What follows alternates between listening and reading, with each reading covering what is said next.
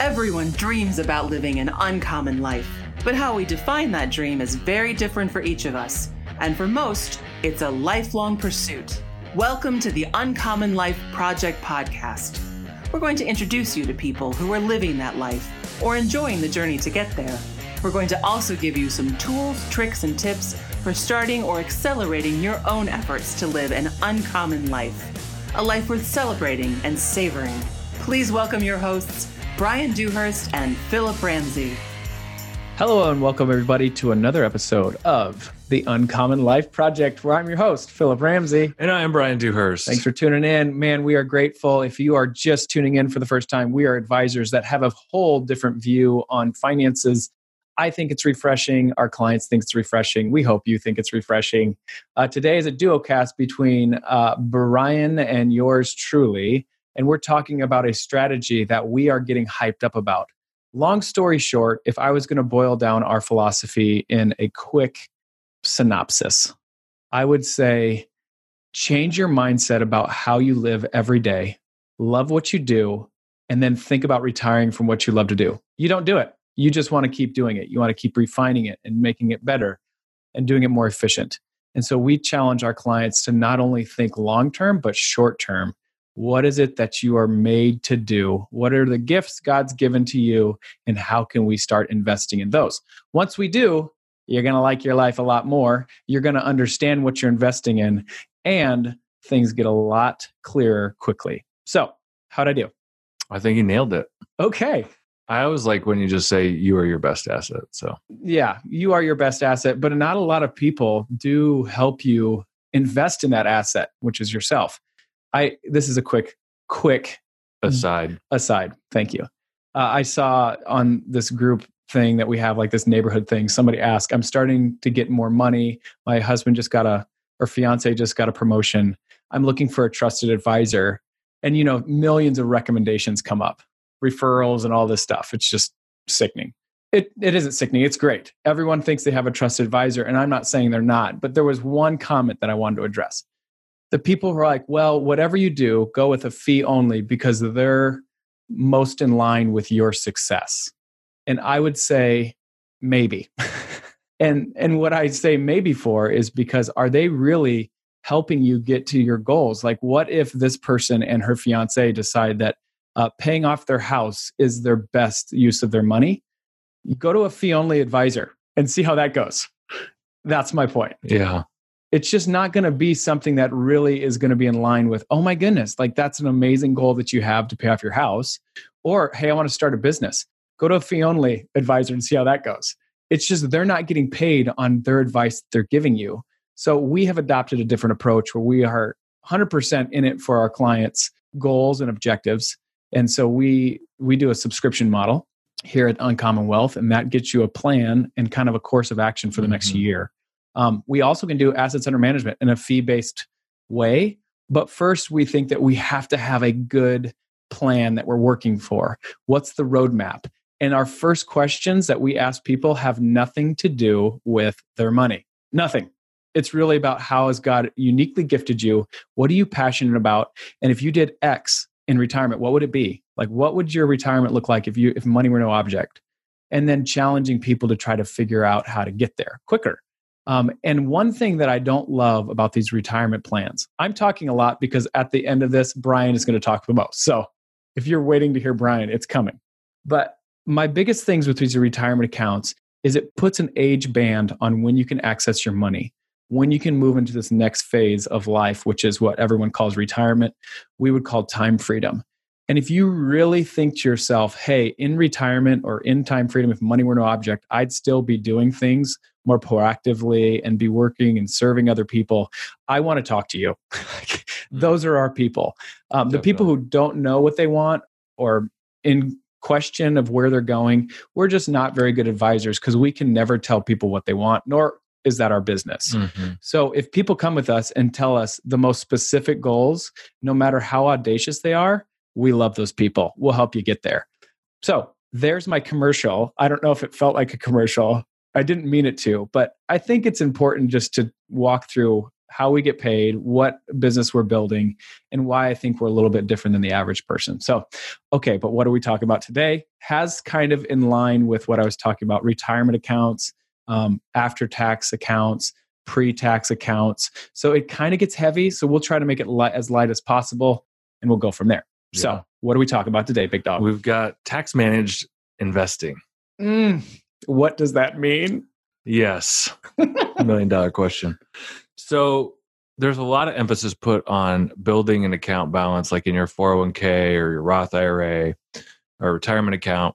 Uh, but there's not a lot of emphasis put on building what we would call like an after tax brokerage account. Whenever you talk about kind of building wealth, you've got to talk about like what type of an account, or the other word we use is registration.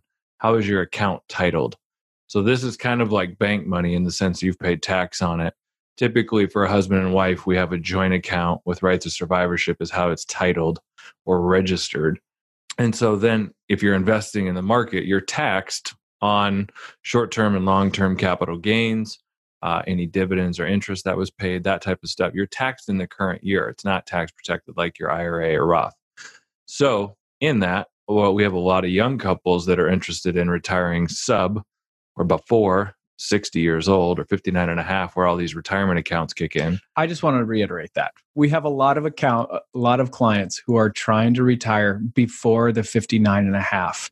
Yep. That's I think one a huge deal because Yep. I don't even think people even can comprehend what that means. Right. They've never heard of that. They've never talked to an advisor that actually helps them this way. So, we've got a lot of them and they're dominating Yeah. by the way. And when you actually have that mindset, you can't think in terms of the traditional planning because a lot of the, if you're overfunding or maxing out these 401k or Roth IRA stuff, like that money's not going to be available to you until 59 and a half. Mhm. So this is a way to build an account balance and an after tax account that has no age banding or strings, uh, but it does cost you in tax every year. And so what we wanted to highlight is kind of a strategy called tax managed investing, where you still grow your money, you can still be aggressive uh, investing in the stock market, but utilizing some techniques to help mitigate that year over year tax liability that you can create, especially as the balance gets built up, you know, over hundreds of thousands or millions of dollars um, it's it's just mindfulness of your overall tax liability and how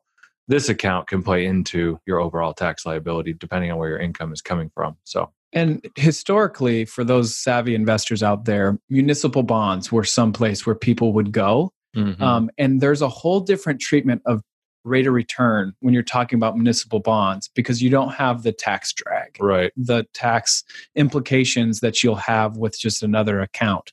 So that's what a lot of people would do. And then they have the special calculation. What is your actual rate of return if you didn't have to pay taxes? right, We're talking about that kind of style account, but not necessarily investing in municipal bonds. right. Yeah, investing in equities, and and the other side of that would be the um, you know people would buy treasuries, you know. U.S. Treasuries, which is considered to be the safest investment out there, just because of liquidity and it's backed by the federal government. Um, but those yields are so low, even municipal bond yields are so low uh, that if you know you put a million dollars into ten-year Treasuries, you're getting like one and a half, two percent. And granted, you're not paying tax on that, but a lot of people need more than fifteen to twenty grand a year cash flow on a million dollars. Amen. Um, and when you're looking at if you had a million dollar real estate project and you're only getting 15 to 20 grand of rent, Uh, you, you, got should a massive sell it. problem. You should sell that. so that's why real estate is so popular. That's why we talk about it so much. But kind of focusing on this, so tax managed investing isn't new. It's been around for a while, but uh, I think it's gaining in a lot of popularity as you know people are more tax conscious and um, you know advisors are more aware of the concept. So we kind of wanted to get into today.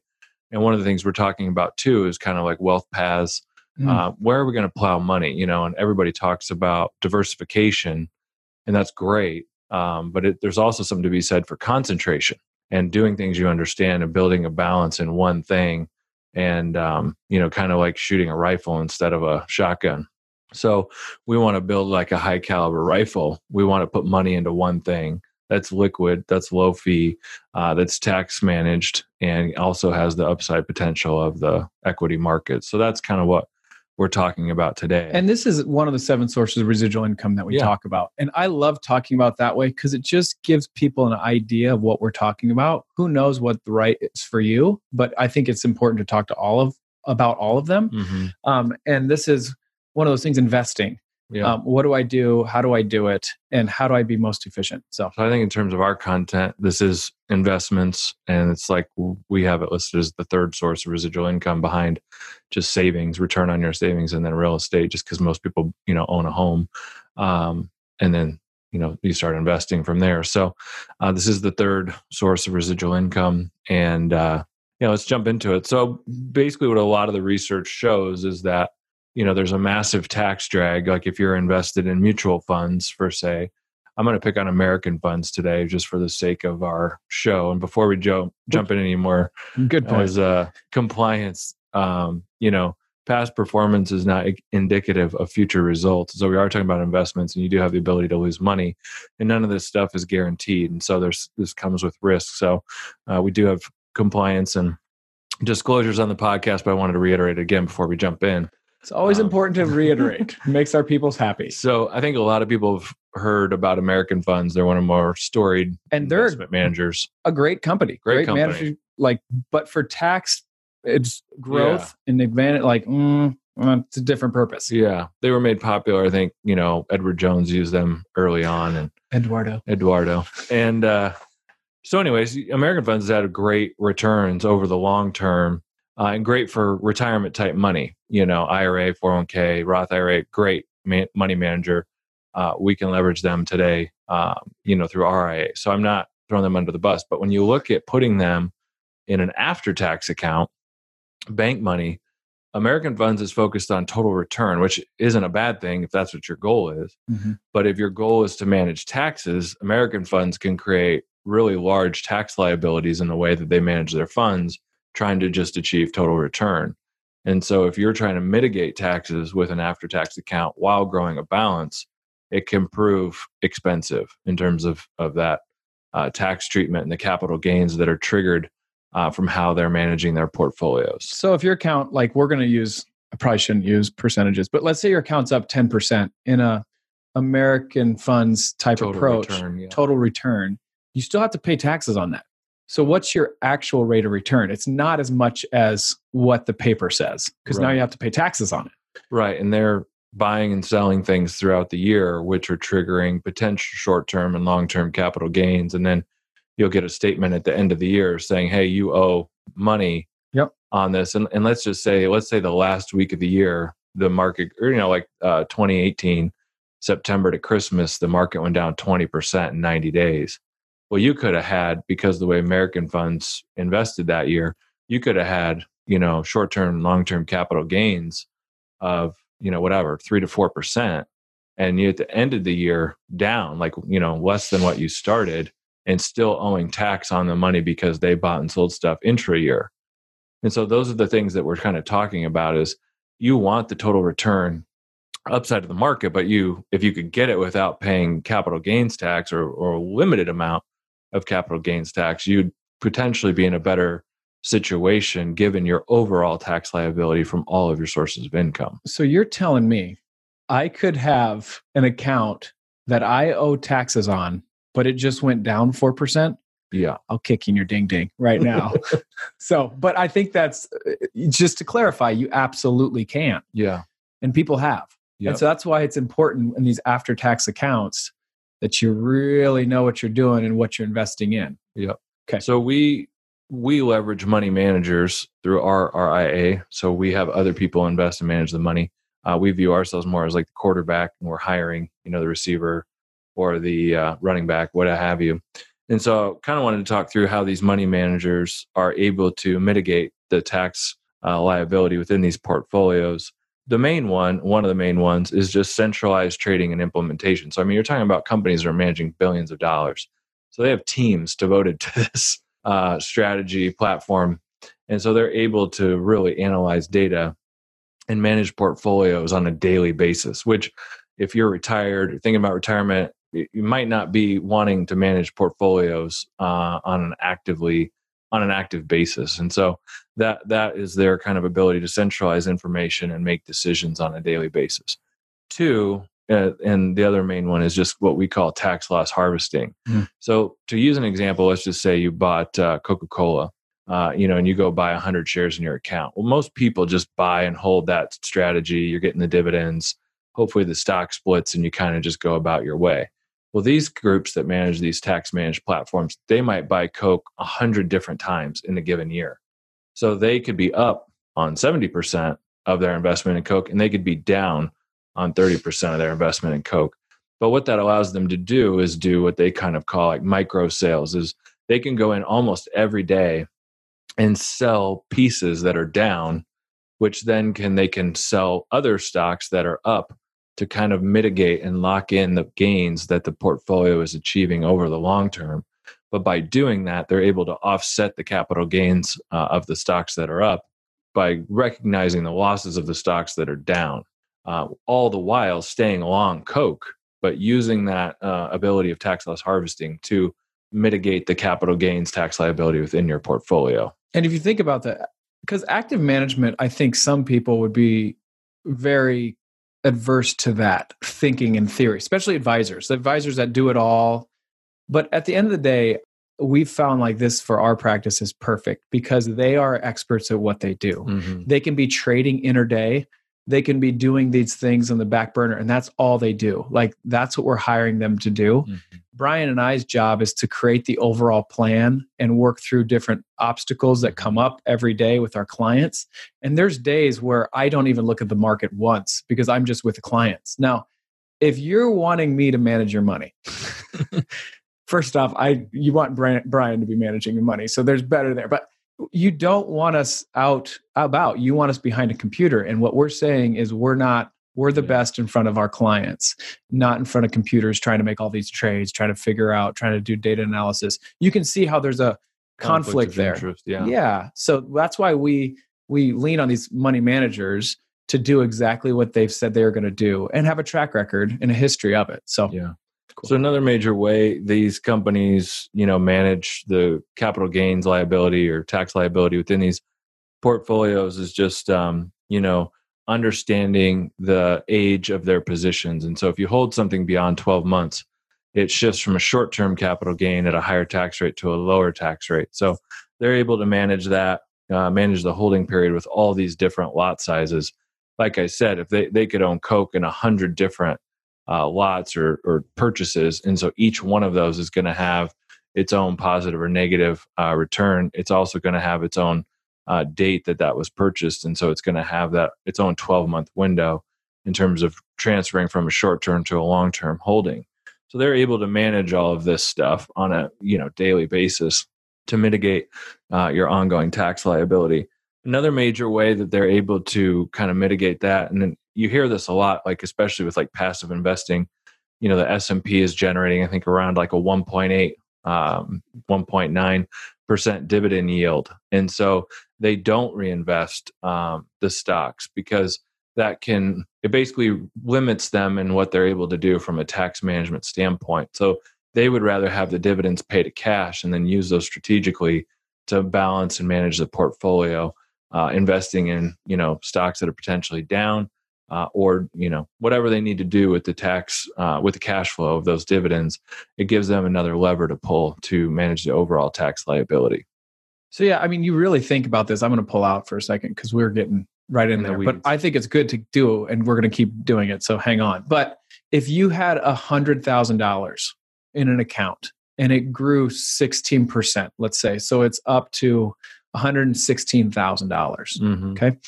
With something like this with minimal tax man tax drag you would still maybe to the government's eyes you only were up 4% or 3% yeah. Like you're only paying tax on the 3% but it's up 16 like i call that magic. They call it just every day. So yeah. but i think it's kind of cool to think that versus an account that was up maybe 20% but now it's got the full throttle of you know taxes that's going to pull that back. Yeah. Um, so that's what we're trying to lit- like mitigate as bryan likes to use that tax drag in these accounts so it really does feel like wait i'm up this but i don't have to pay that That's pretty cool. Yeah. And I think a lot of times, and we reference this in our kind of newest ebook on retirement income, there's different philosophies we get asked about a lot, you know, in terms of how to structure retirement income and how to structure your assets for income. And one of those is, you know, dividend paying stocks. There's a lot of research out there, you know, just buy dividend paying stocks and live off the dividends. Well, that sounds great. And I'm not saying that's not valid, but this is the account kind of doing that strategy in an after tax account with, you know, the tax managed focus. Um, is probably the best of both worlds. You know, not to say you have to manage all of your IRA money, your Roth money, and your after tax money, dividend paying stocks. Yes. But this would be a great place to have dividend paying stocks, but then also utilize the strategies that are being employed here. Um, you know, taking the dividends in cash, uh, tax loss harvesting, uh, managing, you know, the hold period, all these different things. Doing that with stocks because that, you know, stocks don't have a fee mm-hmm. uh, like index uh, or ETF index funds do and mutual, mutual funds, funds do. Yep. So we have a money manager that does this with individual stocks. They manage the taxes, um, and you're invested in the stock. So there's no uh, internal expense of actually owning the stock. So it's kind of like the best of both worlds. And we can also do that with a self-directed sleeve, where you know if you call up and say, "Hey, I want to buy," you know, a stock that I like, you know, I use it all the time, and it's not in my portfolio we can just have you sleeve that into your portfolio, carve it out so the money manager is not charging you a fee on that, and you own that stock with your other stocks in just a brokerage account. Mm-hmm. And all that money is liquid to you and available to you all the time. So it's very easy for us to manage these types of portfolios for you through these money managers and give you kind of that philosoph- philosophical approach to investing, uh, owning stocks to pay dividends, also while managing your tax liability. So these tax managed accounts are not just using one strategy, they're using multiple. Mm-hmm. And that's the power of all this is the synergies of all these going together to try to make your tax liability as low as possible mm-hmm. at the end of the year. And then managing your risk tolerance within all of that. So, you know, if you're more conservative, you want this to be more bank money, you don't want your roller coaster to be too up and down we can dial back your risk. And if you want to stay aggressive, you got really ample liquidity, great cash flow. You want to continue to take risk, we can dial up your risk and and have you more equity driven in the market. And so all that's professionally managed. It's it's actually really cool. And we're super excited about it. That's why we want to do a podcast on this topic in general, because I think as you age, and you've talked about this a lot with our clients, Phillip, is as you age, it's the thought process that you should take less risk but when you think about it, especially if you have two social security payments, a pension, and you got, you know, hundreds of thousands to millions of dollars, you should actually probably be taking more risk uh, or you could handle more risk as part of an overall plan. And so um, these are strategies that we think as you age, you're going to want tax protection because a large part of people, you know, they have a huge 401k balance. They're taking a predominant share of their needed income from a 401k, which is all taxable. A lot of people are just realizing as they start social security or they get set up for it that in large part over 70% of your social security payment is taxable for the rest of your life. Mm-hmm. um, and so you really don't have a lot of tax protection. Your house is paid off uh, you know unless you're giving a lot of money away to charity or your property taxes state income taxes that type of thing. There's just not a lot of tax protection especially if your kids are grown you're not contributing to college funds you're not working you're not contributing to you know iras there's not a lot you can do to hide from taxes in retirement. So this is a great strategy to stay aggressive or to stay conservative and stay along the market. Um, have liquidity, but but not get you know crushed in taxes when you do make money. So. Mm-hmm. Yeah, I think too. I just want to clarify. We love retirement accounts for the taxed portion. Like if you're getting absolutely killed with taxes because cash flow is so strong, let's use the 401k as a tax deduction, mm-hmm. but not necessarily to build wealth. And if you really think about that, that is a complete mind shift. Yeah. Like I'm using my 401k for tax, like hiding taxes mm-hmm. uh, and take some of the tax burden off of me, versus I think 99.9% of the country is using it for wealth creation. Yeah. And they have no idea what's going on in there. What account should I put it in? If that sounds like you, I'm talking straight to you because you need to be working on something that you're actually excited about outside of the 401k Yeah. because I we hear it all the time come to us like what's retirement going to be like well it's going to be like this this that and the other and they have a very clear picture of retirement's going to be like we ask them well what's your life look like now and there's a complete chasm Yeah. it's like hmm i'm challenging you on that like don't wait until this age start that now to see if you really like it. And so that really has implications all over the spectrum. I would say from college high school kids all the way up to 70 year olds like what is it that you are made to do and how can you do this quicker? And for mm-hmm. the college kid or the high school kid i'd be like who's what do you want to do when you grow up? Well i want to be a lawyer. Well who's your mentor in that field? Have you ever job shouted anybody from that? Yeah. like i don't know. Like i'm just going to classes for it it's a scary place to be and you can see how you can lose a lot of money quickly uh, versus having a mentor be like oh my goodness that's exactly what i want to do. That class that i'm taking is not my favorite but it's a means to an end. I'm going to go do that. Anyway so it's just a mindset but there's this this kind of account really helps you uh, start thinking of that way. And then when it's so liquid if something comes up and you have an opportunity to do something you absolutely love to do let's get it let's get the money let's go out and do it versus i have all of my money in my retirement account and i want to adopt a kid is it going to be tougher to get Yeah. so anyway I think the visual of like a we talk about as a teeter totter. You know, you didn't like it when you were a kid being all the way up on top uh, or all the way up, you know, down on the bottom. And so if you think about your money on the terms of a teeter totter, you want it to be balanced. A lot of times we meet people in retirement. You know, they have over a million dollars in their 401k, which is great, and they have like less than a hundred, hundred, two hundred thousand in the bank. And so you have a, a really wide gap between where your money's at. And so I, I think what you're saying is instead of trying to get 100% of your income out of your 401k in retirement, what if you got, you know, 40% from your you 401k and you got 20% from an account like this and you got 20 or 30% from rental properties and then you got, you know, your social security and and, and or pension having a better balance of where that money's coming from is is potentially better diversification than having it all in Yeah. a retirement account um, and really not having a lot of decisions to make on that retirement account because once you hit 70 and a half uh, actually it just got pushed back with the secure act now i think it's 72 um, but you got to start taking required minimum distributions and so your control of that account starts to actually diminish uh, the bigger it gets Mhm. um, so that's what we're just trying to be mindful of and help people see a different picture of how to build build wealth and, and the registrations and tax consequences of each of these types of accounts. Totally. And all of this is valid. Like, I love that we're advisors that understand each type of philosophy and why it was put in place. Can't tell you how valuable that is. Versus an advisor that says, no, this is exactly how to do it. This is the only way to do it. This is this. Like, do you even know any other strategies? Like, Mhm. and do you understand why those strategies were put in place? Yeah, I Um, think what you're referencing is if you listen to our uh, podcast on retirement income or read our ebook on retirement income, kind of walk through the four to five main philosophies that people are using for retirement income as it relates to the stock market investing, structuring your investments. So um, there's really only about four or five, and we kind of break down each one of those and then how each of them could apply based on the uh, registration of the accounts and where you're storing your money which I think is kind of helpful because it's like Yes. you don't want to feel like I have to do only one of these with all my accounts. Kind of want to pick and choose, um, maybe leverage two or three of them. And when you look at the actual registration to where your money is stored, again, we're talking about Roth IRA or uh, self-directed IRA or like an after-tax account. Um, it actually probably makes sense to leverage two or three of them Mhm. based on the registrations uh, and the balances within each of those accounts. Mhm. So Yeah, I want to go. I, I think we're going all over the place. So hang with us. But diversification, like think about true diversification.